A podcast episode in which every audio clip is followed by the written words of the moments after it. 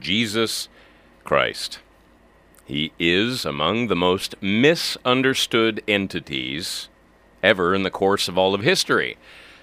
The major issue with that is not simply just having your information down about a personality, it's that the knowledge and the understanding of Jesus Christ is the only thing that we truly, absolutely must get right. He's the only one, in the ultimate sense, that we really need. In the ultimate sense, I say. This Jesus is the one that has had more ink spilled over him, more books written about him, and more wrong things put into publication about him than any other person in the history of all of mankind. This man, Jesus Christ, is of course more than a mere man. That's the reason why knowing him is so important. Knowing the true Jesus Christ, knowing the truth about Jesus Christ, knowing him and not some false image, even if we call it Jesus. Having the false image is going to be wrong headed and wrong leading. Well, it's simpler than you may think. We're going to spend a little time explaining some of this. This is Well Placed Faith. I'm Matt Burton, your host. With me today is Paul Trask. We will be coming back in just a moment uh, to have a dialogue about the one and only true and real Jesus Christ. This again is Well Placed Faith, and today we're going to be talking over uh, the issues surrounding Paul Trask's ministry. Well, uh, Refiner's Fire. I was going to give you credit for Well Placed Faith, my friend. But again, this is Well Placed Faith, uh, a show about life, liberty, and the pursuit of Jesus. Stick with us. Crucified,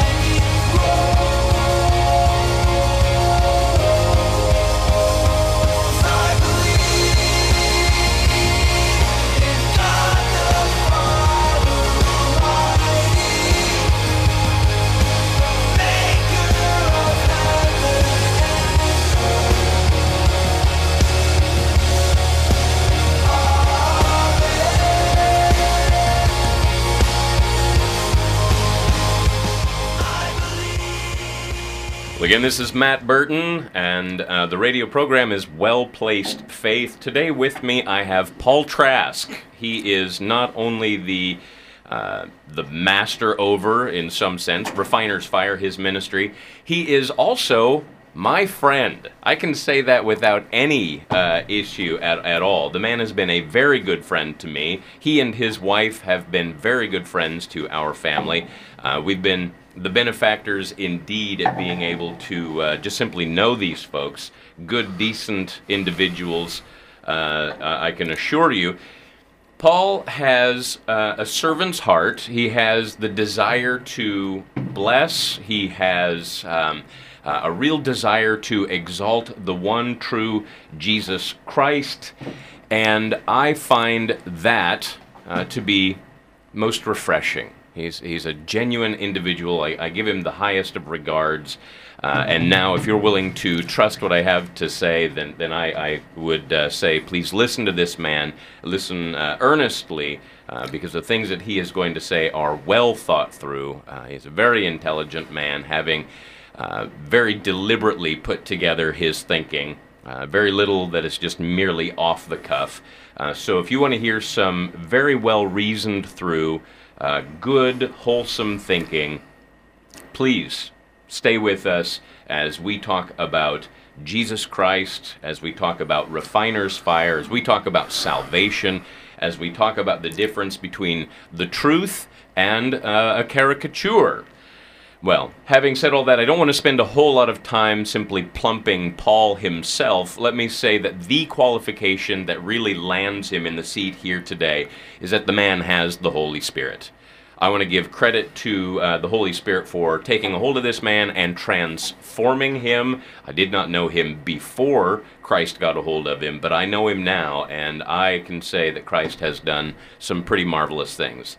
Uh, I, I say all of this not only because he is my friend, but because uh, he has impressed me with his scholarship and with his genuine love for the Bible and, and for Jesus Christ. So, my friend, you have this ministry. It's called Refiner's Fire, and for the next 50 minutes at least, I want for you to answer the question why are you doing this? Why do you have this ministry, Refiner's Fire? And that's going to be the major channel of direction that we're going to go. But to begin with, I think that it would be appropriate for you to tell us what in Christian circles is kicked around called the testimony. My friend, how is it that you came to know Jesus Christ? What is it that He saved you from? What is it that He is saving you to? And I'm just going to simply hand the microphone over to you, and I'd like for you to go ahead and talk to us. Well, Matt, thank you so much, and thank you so much for that warm introduction. Uh, I wish I were truly worthy of all of that, and, and please know that you and your family are very special in our hearts and minds as well, and uh, we hold you and your family and your ministry up into, into prayer daily. So, thank you very much for that introduction, and thank you for having me on your show today and having a chance to talk about our ministry and the and the things that we do. People uh, often ask me why are we uh, doing this? And of course what is it that we're doing? Refiners fire ministries um, has a website uh, where i make available uh, the materials that i have written uh, the materials that uh, i have edited and published for others and a variety of a variety of materials that website is uh, www um, dot help h e l p the numeral four and then rlds uh, dot com. Once again, that's help for numeral four rlds dot com. what we're doing, uh, Matt, in our ministry is we are making credible information available not only to Latter day Saints, but to concerned Christians and pastors like yourself as well, to help them really understand uh, the Latter day Saint movement and how it differs from genuine biblical Christianity. Um, I originally uh, got involved in this ministry kicking and screaming, I might add. I, I didn't really uh, take up this ministry willingly. Uh, we left the RLDS church, uh, my family and I, a number of years ago. And at that point, it was a painful experience, and we just really wanted to get that behind us and move on with our lives. Uh, about a year and a half after we left, I enrolled in seminary in Pasadena, California at Fuller Theological Seminary. And uh, during the course of my studies there, you know, we made a number of friends. One of these uh, good friends of ours recommended that I actually come back to Independence here and start a ministry to Latter-day Saints. And and I almost laughed out loud, uh, believing that this was not a good idea. Uh, it's not something. This is not why I left the church. This is not certainly not why I had gone to seminary. Uh, and so I kind of shined on his recommendation. But in process of time, uh, the Lord did in fact reveal His will to me that He wanted me initially uh, to return to this area, uh, which we did uh, a number of years ago. And then uh, the the big decision initially was to write a book.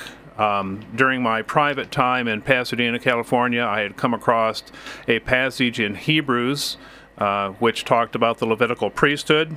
And of course, during during my seminary time, I didn't have much time uh, to think about Joseph Smith or or the material that I left behind, which I had once so loved. Uh, the studies in seminary were so intense that it kind of squeezed all of those thoughts uh, pretty much out of my mind. I put all that stuff in a box, put it in the closet, really didn't look at it for three years uh, while I was in seminary. And so during my private time reading through Hebrews uh, about the Levitical priesthood, um, it really stimulated a lot of thoughts and feelings that I'd been having um, about the RLDS, about the, the priesthood of Joseph Smith, which is really common to pretty much all of Latter day Saintism.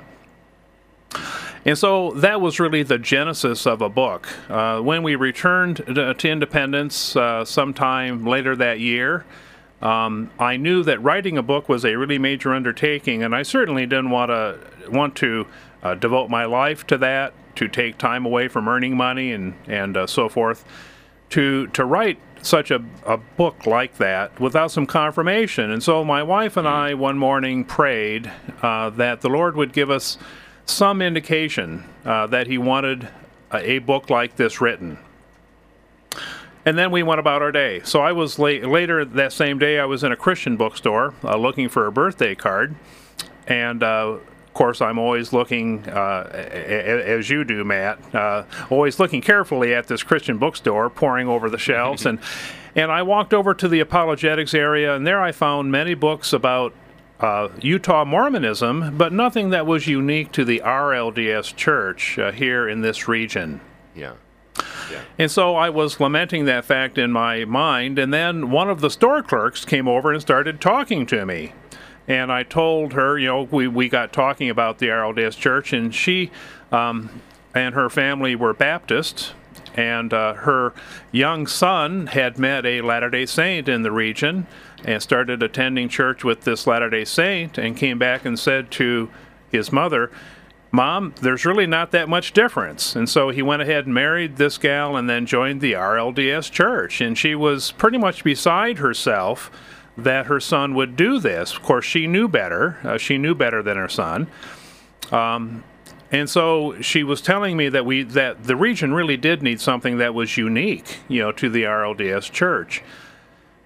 And so later that day, my wife and I uh, compared notes on the day, and we decided that the experience that I'd had with this lady was really the confirmation that we were looking for. I, when I went into that bookstore, I didn't have any in, intention of, of striking up that kind of a conversation. Right. And so I dedicated myself for the next year uh, to writing my first book, which is called Part Way to Utah, uh, wherein I uh, survey and biblically analyze the second largest branch of Mormonism, the reorganized Church of Jesus Christ of Latter day Saints. Of course, the main trunk of that church uh, renamed themselves Community of Christ in 2001 uh, in, in a rather uh, confusing, perhaps deceptive way. Uh, and then the church in 1984 began splitting over fundamentalist issues, and so you've got a variety of restoration branch, remnant branch uh, organizations throughout the region and, and throughout the country, actually, which broke away from the main trunk of that church. So in 1997, I published uh, this book, Partway to Utah, The Forgotten Mormons. um, I didn't print very many at first. I had limited resources, so I only printed, oh, I think maybe a hundred or so, or maybe 250. I can't remember what it was. It was a relatively small number. And to my uh, surprise and, and delight, actually, most of those were spoken for by the time I actually took delivery of the books. And so, with the help of a former RLDS member uh, who lived north of the river in Cameron, I was able to produce a thousand books, and he agreed that he would merely take his compensation from the book sales. And so I dedicated all of the sales of uh, those books to him until I had paid off the printing bill for you know for getting them pub, you know for getting them printed up. And then uh, I received an offer to return to the Los Angeles area to be CFO for a Christian ministry in in um, in Los Angeles. So in 1997, I published the book. We returned to Southern California. And uh, over time, I became impressed um, that the Lord wanted a website. You know, the web was really beginning to to take over in the late '90s, and um, in the early 2000, I felt that the ministry really ought to have a website. Now, in the meantime, I'm beginning to get some letters from people saying that they'd got a hold of my book and that it had answered many of their questions. Um, and uh, had set them free actually from Joseph Smith. At the same time, um, my wife's sister, uh, who was staunchly RLDS, uh, got a hold of my book as well. Now, we had been very good friends with uh, my wife's sister and her husband for a number of years. And uh, my brother in law was very interested in my book but didn't dare take it into the house. It was so uh, inflammatory to their relationship, he didn't dare take it into their house. and so he began reviewing and kind of helping me edit uh, the final version of my book from his office. Well, not long after we got to Los Angeles, um, Leslie got a call from her sister one day, and she said, You know, I think I'm ready to read Paul's book. And boy, we celebrated. We kind of celebrated and danced around our apartment, um, you know, happy that uh, that this sister was finally going to read this. A few months later, uh, Leslie got another call from this sister saying, "You know, I read Paul's book and I like it." And so her and her husband and their family uh, migrated out of the RLDS church after having read my book. Of course, all of this is quite encouraging to me. So in early 2000, I had uh, surveyed the marketplace for some some software to author a website. Um, and but I delayed doing it for about a year. I, I do financial consulting. I was doing financial consulting during that period of time. And in early 2001, I had some downtime. Uh, and the, the Lord, this doesn't happen to me very often, but the Lord in the middle of the night woke me up. Uh, this was in January of 2001.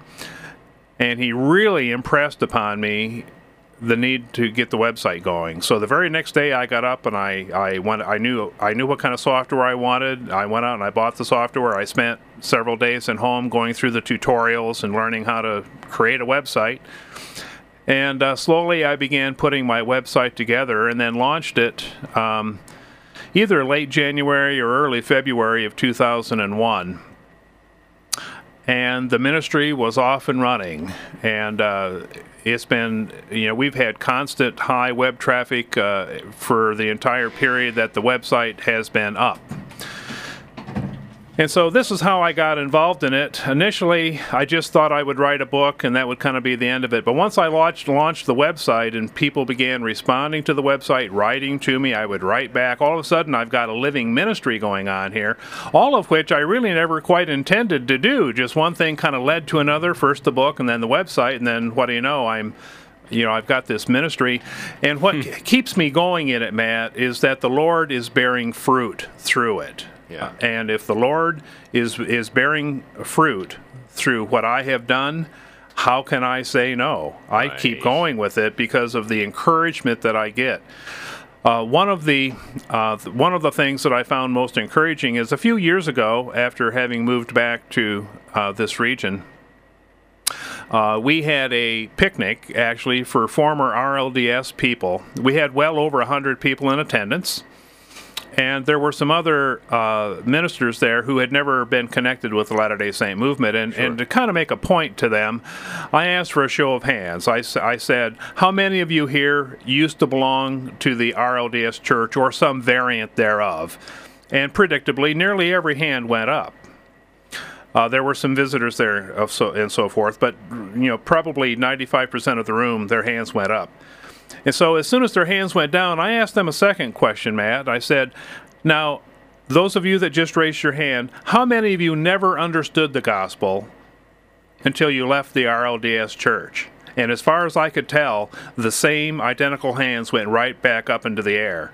Now, that tells you something. That tells you that the gospel that's in the Bible about the true Jesus is really not promoted or understood well, if at all, within Latter-day Saint ranks. And that's what keeps me with this. And so I make a, I make information available on my website and my writings, uh, in my the books that I've written and the other materials that we make available.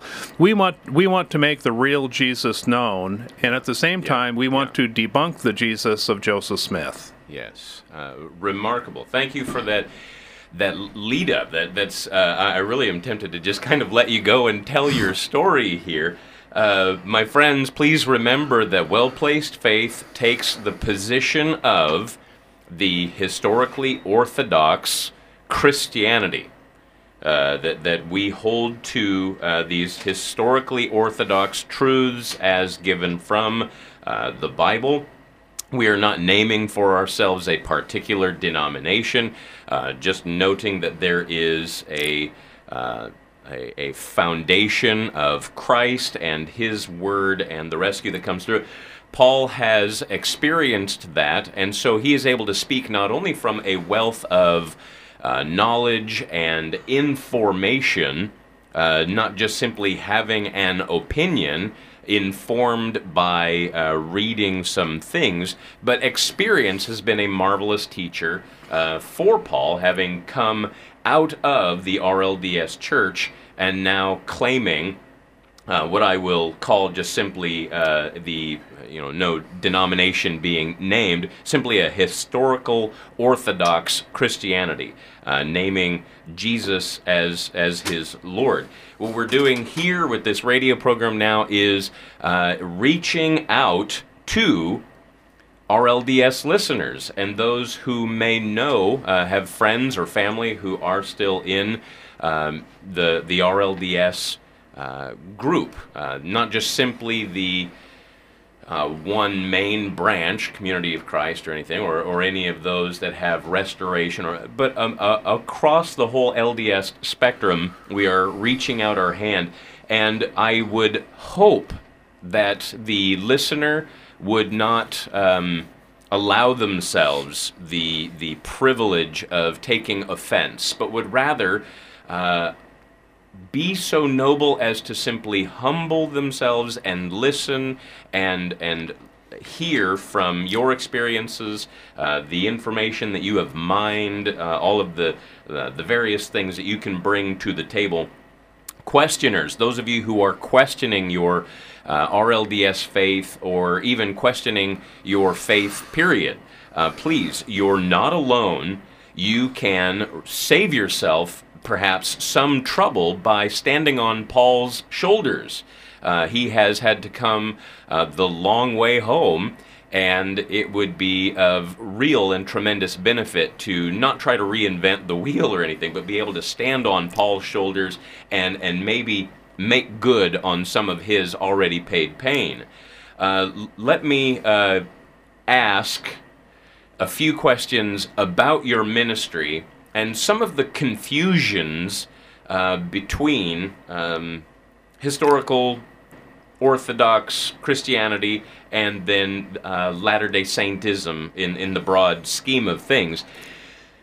I have heard uh, from even from ministers, uh, but they claim Jesus Christ. They say they believe in Jesus Christ. Well, what is what is one to do uh, with that, uh, uh, whether it be a rebuttal or just simply a straightforward, uh, confused point? Hey, you know, as far as I understand it, they claim Jesus Christ for themselves. What are we to do with with that? So uh, I'm sure that you have met this before and and have uh, um, some answers for us. But they say Jesus, Paul. What do we do with that? Well, Matt, I think that's an excellent question. and uh, when I speak around, you know, at colleges, seminaries, churches, uh, I get that question put to me frequently. And what's really, uh, what really seems to be driving the question on the part of Christians is, should I really be concerned about this? You know, if salvation is merely a matter of accepting and believing in Jesus, uh, then are they okay? Because when you talk to them, they say, Well, I believe in Jesus. So why should I trouble myself? Why should I bother them? Uh, they, they may have some things that are a little bit different than ours, but, but why should I trouble them since they believe in Jesus? And so it, it's, a, it's a really, and of course, they use that, you know, Latter day Saints are, are uh, quick to use that as a defense. They want to be accepted as genuine Christians, uh, and, and they don't like the fact that they have been excluded from certain activities or from the pale of orthodoxy. Right. Uh, and and so uh, it, it's kind of a trump card. I believe in Jesus, so that should that should end. You know the debate. That that should end the controversy. We're just all Christians together. And so uh, that that's really uh, a lot of what seems to be driving the question. And so, um, what, what I do, and, and this really, uh, I, I'd like to just springboard off off your wonderful introduction to the show earlier today that I was listening very carefully to. Um, the Apostle Paul says in the opening uh, portion of the book of Romans, he says, I am not ashamed of the, the gospel of Christ because it is the power of God to the salvation of all those who believe. The apostles, in fact, were in high demand uh, during the first century because they, they could be relied upon for the accurate, straight scoop about Jesus. Now, there were many competing uh, uh, fictions floating around in the first century. N- you know, Gnosticism was full of all kinds of competing heresies, which were based on on a misappropriation of the person of Jesus. They were based on fairy tales, based based upon fictional accounts of what he did, who he was, how he operated in the world. In fact, there are portions of the New Testament which are spent combating these Gnostic heresies, which claimed Jesus as well. And so the overall story of the New Testament is, and, and especially if you read the book of Galatians, is that the gospel has the power to save only when it's portrayed accurately. And, and this is why the apostles were in such high demand because they had spent time with Jesus. They had sat under his teaching. They knew who he was. They knew his teachings. The Holy Spirit had brought to their memory, uh, as Jesus had promised, the things that he said and did so that they could portray Jesus in completeness and in accuracy. Yes. Yes. Now, uh, enter Joseph Smith. Uh, when, I go around to uh, churches, uh, I frequently will take a well known person, often the pastor, and I'll bring this person down front and I will make up an outlandish story about who this person is. Uh, you know, and oftentimes I say they went to MIT or Caltech and they have some degree in astrophysics and they've worked on the space shuttle and they published all kinds of scientific writing. I, I make up an outlandish story about someone that they know well. Yeah. Um, and then, of course, people know that I'm doing this because they know the person.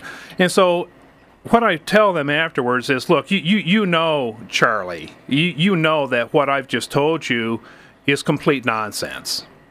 Now, however, if you did not know Charlie, Right. and if you were relying on me Yeah. to introduce him to you, you would be relating to Charlie not in truth, not based on who he really is, but you would be engaging with my caricature. You would be uh, engaging with my make believe, made up cockamamie story about who Charlie was. And so if you relied on me to introduce and, and tee up Charlie for you, and you began engaging with him based on my story, you would not be really engaging with the, the real Charlie.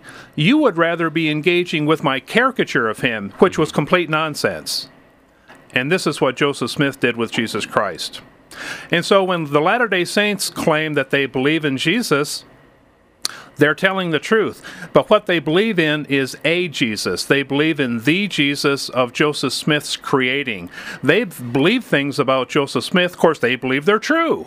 You know, because Sure, they right. because they believe Joseph Smith. Joseph Smith uh, introduced and and put words in Jesus' mouth, put deeds uh, attributed to Jesus, which are simply fairy tales and which have no basis in reality. And so when Latter Day Saints uh, engage in their faith, when they when they have placed their faith in Jesus, it's not the real Jesus of the Bible. It's the Bible. It, it's the Jesus of Joseph Smith's creating, and that gets them in trouble, as evidenced by the picnic that I was telling you about, mm-hmm. where a, over hundred people in attendance never understood the gospel of Christ until they left the RLDS church. That's because the gospel of Christ is not accurately or fairly presented in Latter day Saint circles. Rather, you have the caricature of Jesus Christ as portrayed in the Book of Mormon, as portrayed in the Doctrine and Covenants, and portrayed in the sermons and the writings of Joseph Smith. And it's a different Jesus. Paul warns us about a different Jesus. And a different Jesus generates a different gospel, which the Apostle Paul says is no gospel at all. Remember, if you pervert or distort the gospel, it loses its power to save. Let me ask. Uh, time is clipping past us. I absolutely agree with you, and I hope that people can hear not only the emotion that is in your voice, not only the uh, awareness, the the knowledge, the information that you have combed over, uh, but also the experience that you are speaking from. This is not as though you are simply coming to this as a research rat. Yes, you are a research rat, but you are not merely a research rat. This is a man who has lived through the the oh the the storm of having to go into and back out of uh, and into the historical Orthodox Christianity please hear this man and, and appreciate the journey uh, that he has gone through. Let me ask you a couple more questions uh, with the, unfortunately, the limited amount of time. I can tell already we are going to have you on in the future, and I'm going to give you more opportunities to bless us with the things that you know. Um, a, how do you know that you're not wrong? Matt, I think that's an excellent question uh, as well. I asked it like a Canadian would. Hey. hey, how do you know that you're not wrong? yeah, of course. hey. And, and for many people, it boils down to personalities. Uh, that they they say that they see me or people like me saying I'm right and you're wrong, uh, which is really not what is going on here at all. Um, I, I'm not saying I'm right. Uh, what I'm saying is is that the Bible and the real Jesus are right. Bless you. And I and I'm not saying that Latter-day Saints are wrong. I'm merely saying that the system that they have embraced is defective, which is generating a problem with their faith relationship with God. That's pretty big, pretty serious stuff. Um, I, I think it's important, Matt, for uh, our listeners to, today to know that, that I once loved uh, the Latter day Saint movement. I loved the RLDS church. I gave my life over to it. I was an elder in the church uh, and a priesthood member for 15 years. Uh, I was a pastor of the San Francisco, uh, you know, congregation of the RLDS Church. Uh, not long after I was not pastor in Northern California, I was made the counselor to the bishop for the entire northern region of California, the San Francisco Bay Stake. Uh, when we returned uh, to independence, I became uh, pastor of Restoration Branch, actually one of the breakaway movements uh, during the fallout of the 1984 debacle, uh, which was the largest, uh, at that point in time, it was the largest restoration branch in the region. Um, being an RLDS elder was my primary identity. Now, I had a business career. I'd been active in financial management. I'm a CPA and and have been active in my profession, you know, all the way through. But my primary identity was that of an RLDS elder. I loved the RLDS church. I loved its scriptures. I taught and preached and promoted all the things now which I know are wrong. And so uh, leaving uh, the RLDS church was um, nearly the most difficult thing that I've ever done in life, and that my wife and I have ever done in life. It was it was incredibly painful. It was incredibly confusing. It was incredibly disorienting. Having been in this ministry now for a goodly number of years, I know that what we experienced is fairly normal. Uh, of course, when people go through this, they don't realize that others have gone through it uh, before them, uh, that others are likely going through it at the same time. When you go through this yourself, you feel like you're the only person in all of uh, creation who has ever experienced that kind of pain. That led me to write my second book called The Long Way Home, where I desire to come alongside people who are discovering that their cult is wrong. And I walk with them side by side, hand in hand, every step of the way until they are solidly placed in genuine Christianity. It's a very bumpy road, And a lot like being kicked in the guts. uh, at least. you know, um, eh, r- religion, um, church, theology, um, faith uh, is critical to the human experience. And the way we, we relate to God is supreme. Uh, God created us uh, to be in relationship with Himself, and so that relationship is um, is central to life. So uh, we had learned, uh, our family, me, uh, had learned to relate to God through the lens of the RLDS Church through the lens of its scriptures, through the lens of its priesthood, through the lens of all the church stood for. That that lens had created my understanding of who God was and who I was before him. Once I took that lens and crushed it under my feet, it was awfully difficult to know how to relate to God. I, I because the, the the instrumentality, the channel through which I had related to God, I had discovered was was defective, um, and so we had to busily go about you know reconstructing a more accurate understanding of who God was. It was it was a very destabilizing uh, period during you know our in our spiritual life until we got solidly grounded in Christianity. And and that's what really scares a lot of people away from this is um, is the uncertainty of moving forward without this faith. You know, being being you know put upon to put together another faith system. What's right? What's wrong? Uh, we have counseled people for for for you know 15 years on on how to go about doing this. All kinds of questions come to mind. All kinds of problems surface. It puts strain on marriages and on families. It's uh, it, it's difficult. Plus, you end up you know being uh, disin you know. Um, Disenfranchised? disenfranchised. You- You end up being shunned by the people that you're leaving behind. This was the case when, when we left when we left the RLDS Church. uh, the RLDS Church had been our our church, had been our source of friends, had been our source of you know contacts with society. We didn't really make friends with people outside the RLDS Church. So when we decided to leave, you know, it was like starting life all over again. But I'm skating around the question that you asked, uh, Matt. I wanted to give, I wanted to give a little bit of background about about who we had been in the RLDS Church. We were not casual attenders, not somebody, not people that dropped in two or three times a year. And your lovely wife as well, and I repeat, she is a lovely, lovely woman. She was ensconced in all things RLDS. She was actually Matt, uh, a sixth generation Latter Day Saint. Part of her identity, to be sure. Oh, it, it was it was an indelible part of her identity. Uh, both sides of her family, both on her mother's side and father's side, went back six generations, uh, right back to the Joseph Smith era itself. In fact, uh, during the 1838 Mormon War, right here in Missouri, uh, there was a massacre of Latter Day Saints uh, at a little place called Haun's Mill, uh, north of the river here, and one of Le- Leslie's ancestors was killed uh, during uh, that warfare. And so she had a lot. Uh, she, you know, she had a lot of uh, heritage, a lot of family history, a lot of identity uh, wrapped up in the RLDS Church.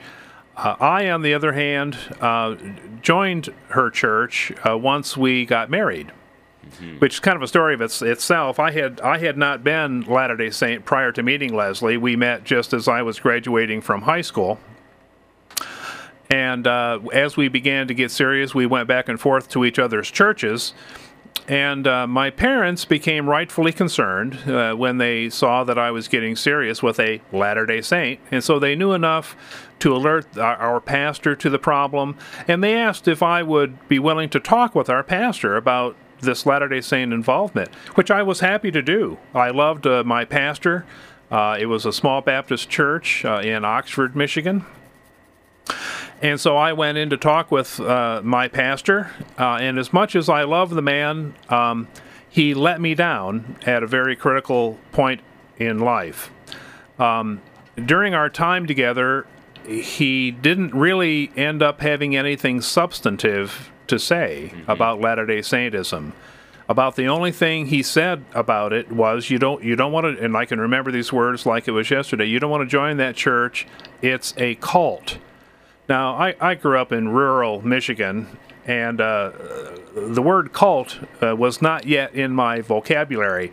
I remember having to go home and look it up in the dictionary. Uh, and when I read it, when I read the dictionary definition, it sounded very innocuous uh, extreme devotion to a person or idea. And I thought, and that's supposed to be dangerous? I thought by that definition, Christianity itself, you know, uh, extreme devotion to a person or idea. Well, that's Christianity, right? Extreme devotion to the person and the idea of Christ. And so I thought to myself, well, if that's if that's the worst thing that he can say about it, it must not be too bad. Uh, now, uh, keep in mind, Matt. Now you can appreciate this as a pastor yourself. He did not uh, give me a book to read. He did not offer to study with me. Uh, he did not uh, put me in touch with other people more knowledgeable than himself That makes me want to weep. Well- really, that that is a that is a. Uh, I don't want to bash this poor man, but that is a miscarriage of his office.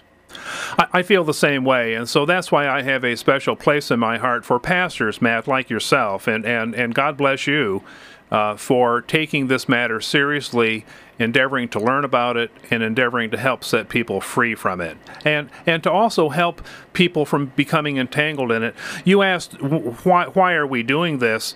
Um, yeah. You know, uh, this is you know what I operate is, is often called an apologetics ministry, uh, which means that we give reasons, and it's offensive in, in that we want to take the message of Christ offensively into Latter Day Saint circles and spread the real knowledge of Christ as well as the, the fallacies and heresy of Joseph Smith. But it's also defensive um, in that we keep people, we actively keep people from joining Latter day Saint movements. Uh, one of the more popular calls and requests that I have gotten in recent years are from parents, like my parents, who have children who are dating Latter day Saints and are getting serious. Um, I taught a class for a number of years at a large church in this area. And um, a family that we had known for years, uh, a young man who was away at college, um, who had struck up a, a very intense, serious relationship with a, a Latter day Saint girl here in the area. And the parents uh, were solid Christians and very concerned about their, their young man. And so they came to my class one day. Interestingly, the, the, the, Lord brought another young couple that I had no idea they were going to be in my class that day, but another young couple that was a mixed relationship as well, where the young lady was RLDS and the young man was a restorationist. Well, and so, you know, when I was teaching this class, I learned that you can never tell what's going to happen. So I had all kinds of material prepared that day, and then all of a sudden, these people, these two families appear. Um, and I had to kind of change up the entire thrust of, of the lesson. To make a long story short, um, the young couple where the girl was RLDS and the young man was, excuse me, where the where the young girl was a Christian and the young man was a restorationist, he ended up leaving the restoration movement, marrying the young gal, and they're both involved in a Christian church now. So that there's a success story. But the other one is just as successful uh, because the young man ended up cutting off his relationship with this RLDS girl. It, it kind of breaks your heart on one hand to interfere or intercept love. But as I told that young man, when you get involved in a mixed marriage like this, you know, as long as you've got the ro- rose colored glasses on early in life and you end up getting married, you put religion on the back burner. But when children come along later in life, all of a sudden you gravitate back to the church that you were raised in, and it and it inevitably causes problems. Uh, those uh, in our listening audience today uh, will acknowledge that this is true. You, you know, many Latter Day Saints live in mixed marriages. It creates tension. Some couples stop going to church altogether because they don't want to live in the tension of do we go to your church? Do we go to my church? I don't believe in your church. I think it's wrong, and so it becomes such a controversial issue that they stop going to church altogether Um, and and it creates problems. And so it, it's if it, unless a couple are are willing to address the issue head on about their religion before getting married, they probably ought not be getting married because they're setting a time bomb that's going to eventually erupt and explode and and not end well later in life. It's going to create problems later in life that are just really better avoided on the front end. And so this ministry is defensive as well as offensive. We want to really stop people from making the, the, the devastating decisions to either join the movement or marry into it, which will uh, bear uh, unhappy fruit later in life. I want to I want to agree with everything that you just said and I would love to mine that out much much further. Let me interrupt you to hold your feet to the fire. Can you in a 100 words or less maybe give us the distilled uh, how do you know that you're not wrong? and then I want. Uh, there are so many questions that I have, but I want to uh, let you have an opportunity to uh, speak to uh, the people. But uh, again, help us to know uh, in case that escaped past some of our listeners, how do you know, again, that, that you now are embracing the truth? Nobody likes being lied to. It is destructive. How do you know that uh, uh, you were being lied to and now have the truth? And how is it that you can be sure that you are now sharing uh, the truth? Well, I think that's a very well put question, uh, Matt, and, and I'm happy to, to respond to that. Um, again, this is not a matter of personalities. It's, it's not a matter of I'm right and somebody else is wrong. Right. This is a matter of, of factual uh, of factual evidence. I am accustomed to saying that Latter day Saintism, Joseph Smith, is only wrong because the Bible is right. Okay, the Bible uh, is the most thoroughly attested book Yeah, in yeah. human history. There are over 5,000 uh, manuscripts of the New Testament floating around uh, in antiquity. Some go back to a very early date. And they're in remark, you know, all of these manuscripts are in remarkable agreement. The Dead Sea Scrolls, Yes. whi- which would really be the subject for an entire show. Yes, you're The- exactly right. The, the Dead Sea Scrolls, which predate even Christ, uh, verify the authenticity and reliability, the accuracy of the Old Testament. Uh, contrary to what Joseph Smith said. So Yes. we- could actually take a. In fact, I have a newsletter. I have two newsletters, Matt, on my website, which address these issues. One regards the Dead Sea Scrolls, and, and if you had no other information available to you other than the Dead Sea Scrolls, the de- the existence and the content of the Dead Sea Scrolls completely debunks virtually everything that Joseph Smith did. Uh, statements that he claimed in the Doctrine and Covenants, the Book of Mormon, are proven false. Um, and his inspired version, which was a result thereof, is proven false by the Dead Sea Scrolls. I have a newsletter on my website as well entitled the very thing that we've been talking about, but they believe in Jesus, don't they? And I proceed to unpack uh, the the Jesus of Joseph Smith. And so, why am I right, and why is is eh, why am I now right, and I had been wrong before? Because I've aligned myself with the Bible. I have dedicated myself, as you have, Matt, to to pouring over the Bible, understanding the Bible, and understanding the central person of the Bible, who is Jesus Christ. And just like when uh, currency examiners are examining counterfeit money or learning to examine counterfeit money, uh, they they don't show these people counterfeit money to begin with. They show them the genuine article Right. Because there are certain irre- irreproducible earmarks of genuine currency that can't be replicated. And so, if you really get the genuine earmarks of genuine currency figured out uh, and identified, and you learn how to do that, when the counterfeit appears, you can spot it right off because it lacks the earmarks of authenticity. The same thing is true with Scripture and with the Gospel. Uh, if we get a lock on the real Bible, which we've already demonstrated is in fact historically um, and textually reliable, and the person whom it depicts is therefore equally reliable, we then have a benchmark to evaluate the work of Joseph Smith, and and he pro- you know his work is proven to be false thereby. Yeah. So you are not stating for yourself that Paul is in some sense superior to anybody else who disagrees with Paul, that is Paul Trask. You're saying let's all humbly simply look for the truth of the Bible and let's get square with the true plum plumb line. That that's absolutely right, man. and those who have sat in my classes over the years know that I frequently say, uh, I don't want anyone here to believe what I'm saying merely because I've said it. Yeah. Yeah. I don't want the responsibility for that, and I am not infallible. I don't want you to believe what I'm saying. I want you to go to the scriptures that I'm pointing out and put them together for yourself. If I've been helpful at pointing out scriptures and understandings to you, great. But you need to make them yours by going into the Bible yourself, doing the hard work. And if I can point you to scriptures and, and help explain what they're about, great. But but you shouldn't be believing this. You shouldn't be following me. I don't want I don't want a following. I, I don't want people hanging on what I say. I want them anchored solidly in the Bible. That's the only thing that's trustworthy. The Bible and the central person whom it depicts, Jesus Christ, our Lord and Savior. Yes, absolutely, absolutely. And you had some words that you uh, wanted to share with us here in these closing minutes.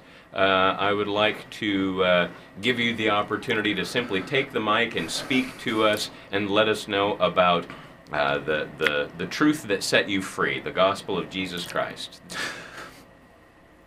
Well, to to Christians, I would urge um, an interest in this area. We live in a region which is full of Latter-day Saints. Yep. Uh, many Christian churches pride themselves and have wall full of pictures of missionaries they are willing to send to foreign countries to preach the good news of Jesus Christ and to dispel uh, error uh, abroad. Uh, this is a mission field that is on our doorstep. Uh, our friends and neighbors, workmates, uh, are Latter day Saints. I would encourage you to learn a little bit about this. If you don't feel like there's a difference, uh, I would suggest that you've got some some tall learning to do. I've done much of that heavy lift, lifting for you. Yes, Go go to my website, read my books, and and you can find out.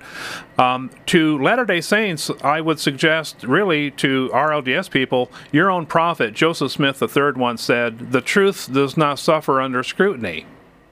And so I would suggest uh, get some of these materials, research them for yourself, and come to the knowledge of the real living Jesus Christ of the Bible. Looking at that, not the counterfeit, but the genuine article, the genuine article. and from there being able to know the counterfeit from it. Absolutely. Yeah. Um, all right, so uh, Jesus has uh, come and has given us the way to salvation.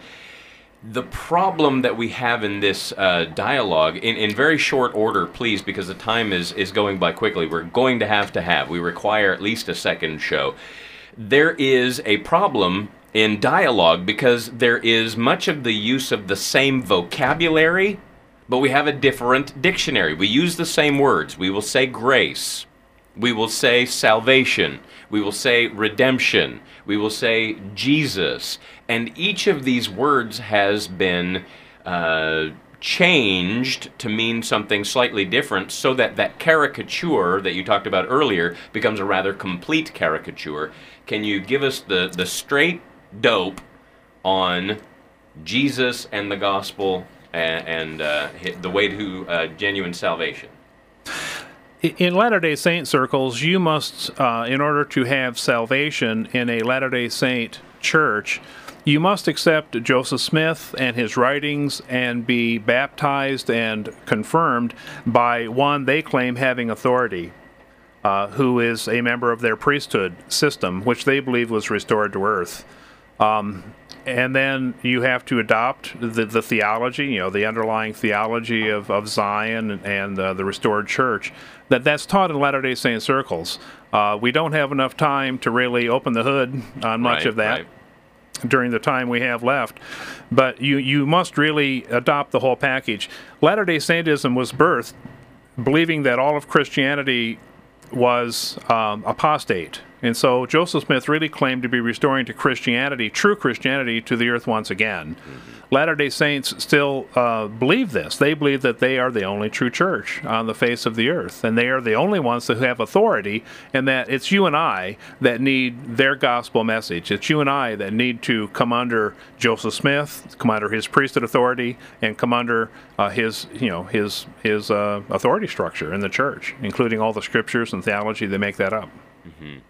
And there's no need for any of that. The, the gift of salvation has simply been given. Jesus Christ has taken our sins and paid the price for those things and has ultimately satisfied uh, all of the wrath and all of the, the due justice of uh, God on his cross. Having died, he, he paid the price for us to redeem us. And rising from the dead, he then justifies. There is a legal decision that is exacted uh, when he rose from the dead. And now Jesus is in uh, the throne room of God on the throne itself, and he is prepared to make intercession for us. Call out to Jesus. If you are beginning to have questions, please call us. But the truth is, you need to call out to Jesus Christ and, and ask Him to rescue you and to save you.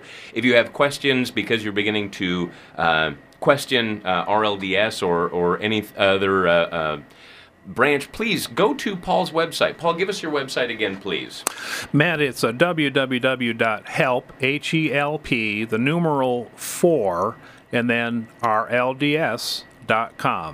Help, numeral 4, rlds.com. Very good. I want to just say, please, even if you are orthodox in your understanding, go to this website, be filled, drink from the fountain there. Wonderful wealth of information and knowledge. And folks, I uh, the word money is sometimes considered a dirty word. I don't want this to somehow come across wrongly. I have no problem with asking for money for a good cause and a good reason. This is Matt speaking, not Paul. He hasn't pro- uh, prompted this. Please go to the website. There's a way of donating to the website to uh, Refiner's Fire. Please, your money is um, a, a welcome tool uh, for use in the ministry. Please feel free to donate. Come to know Christ in a fuller, richer, deeper way by way of the use of this ministry. Help for RLDS with Paul Trask. Thank you very much. God bless you.